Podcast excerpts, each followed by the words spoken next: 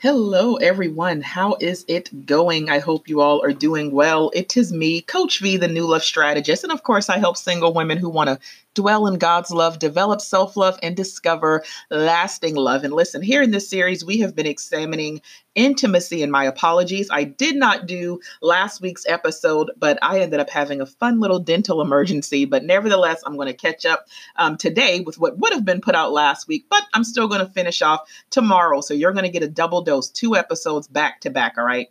This is week five, in a sense. So the uh, fifth gradual stage to intimacy is what I want to talk about.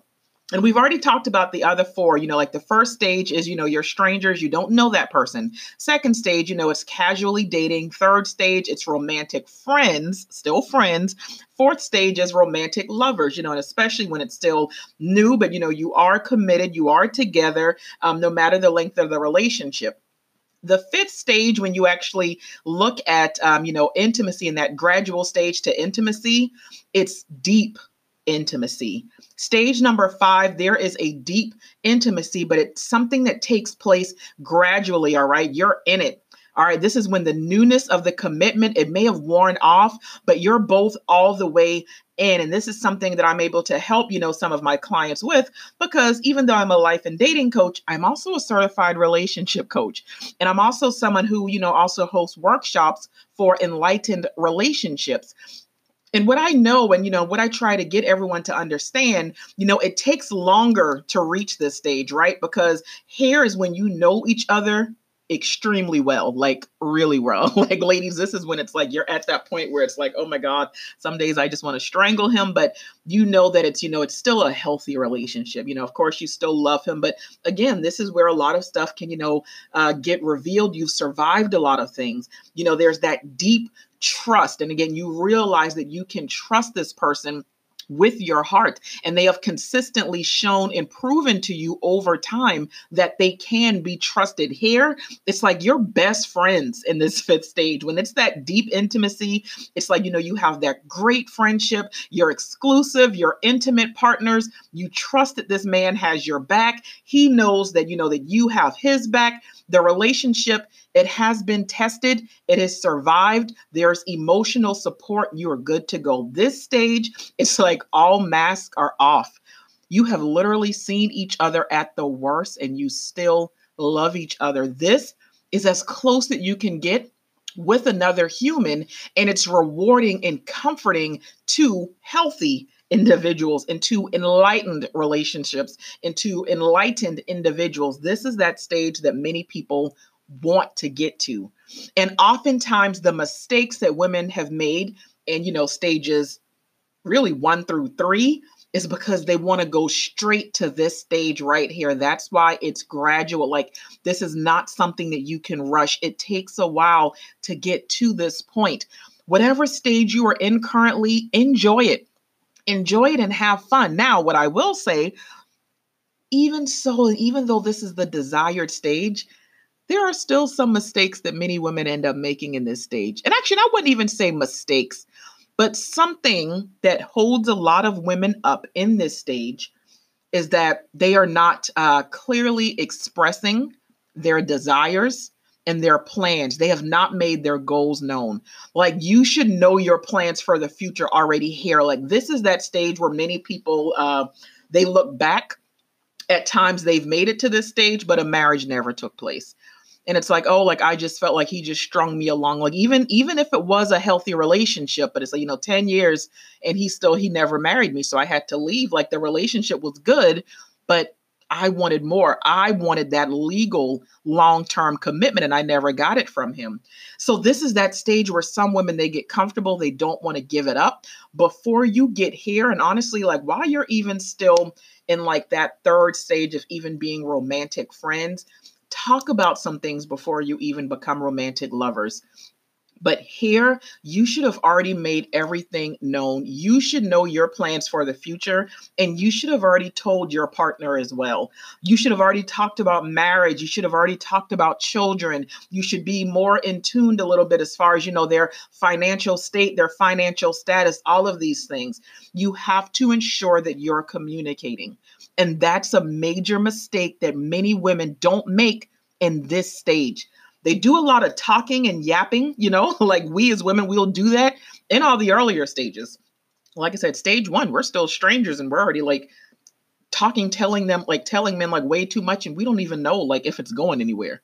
And then it's like stage two, casually dating. It's like you want to make sure they're on the exact same page as far as religion and marriage. Like you do all of that talking early on, even in stage two. And even sometimes women want to start bringing up marriage, you know, completely, even in stage three, while still romantic friends. And then it's like here in stage five, they shut up. They end up getting quiet. And It's like all of a sudden the communication stops. No relationship, none, not a one, can survive if there's not healthy communication. And there are six C's that I give my clients. And when I talk about healthy communication, and this is not just for a relationship. So even if you're listening to this and you're single or you're you're dating, you know, whatever the case might be, at the end of the day, we all want healthy relationships and we all want successful and prosperous marriages, right?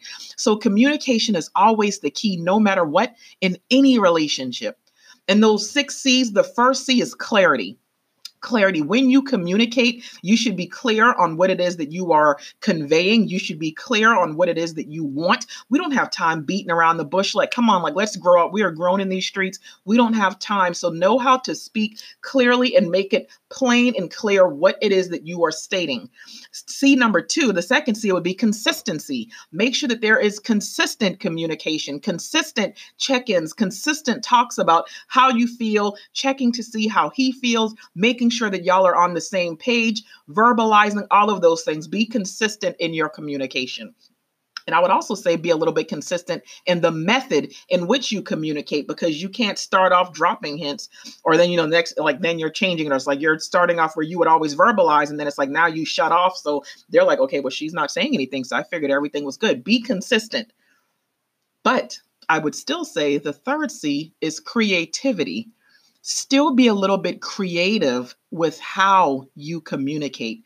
Like there are so many di- like for those of you who have done like therapy, you know, and it's like I know sometimes people like make jokes about it, but what I've done and it's like even with dating, I have this what I'll always do sometimes, you know, when we talk, I'm just like uh okay, what I heard you say was and this made me feel what like I'm like, okay, let's play therapy right now.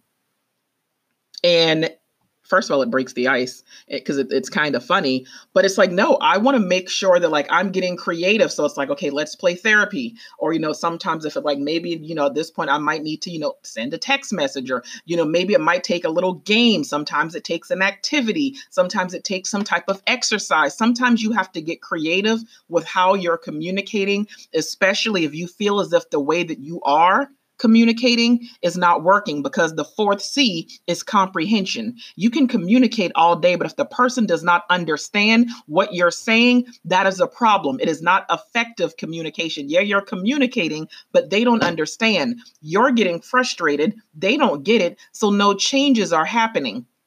You have to make sure that you communicate in a way that they understand. And women, it's understanding men can't do like a lot of yapping. Um, they can't do like long, drawn out conversation. Like it's why we a lot of times we can send those paragraph long text message and we get back those two letters, okay, or LOL, or they'll write, oh, you're funny. Like they they don't do what most men like. That's just first of all texting. A lot of them don't even care about. But no, you have to under make sure that you're communicating in a way that your partner understands. So that's that. The fifth one, the fifth C is content. Communicating is important, but what is the content of what's in your communication? What is the information? Make sure you know, because most people they're going to chew the meat, spit out the bones. They're going to take, they're going to pick apart what they need. So don't even give but so much information that they have to filter through. This can also go a little bit with clarity, like be clear on what it is you're saying, but focus on the content, make sure it matters, make sure that you're sticking to the issue at hand. Make sure you're not bringing up last week's argument or last month's disagreement. Make sure the content is something that they can digest, they can grasp it, and it's just that, it's simple as that. Boom, there you go.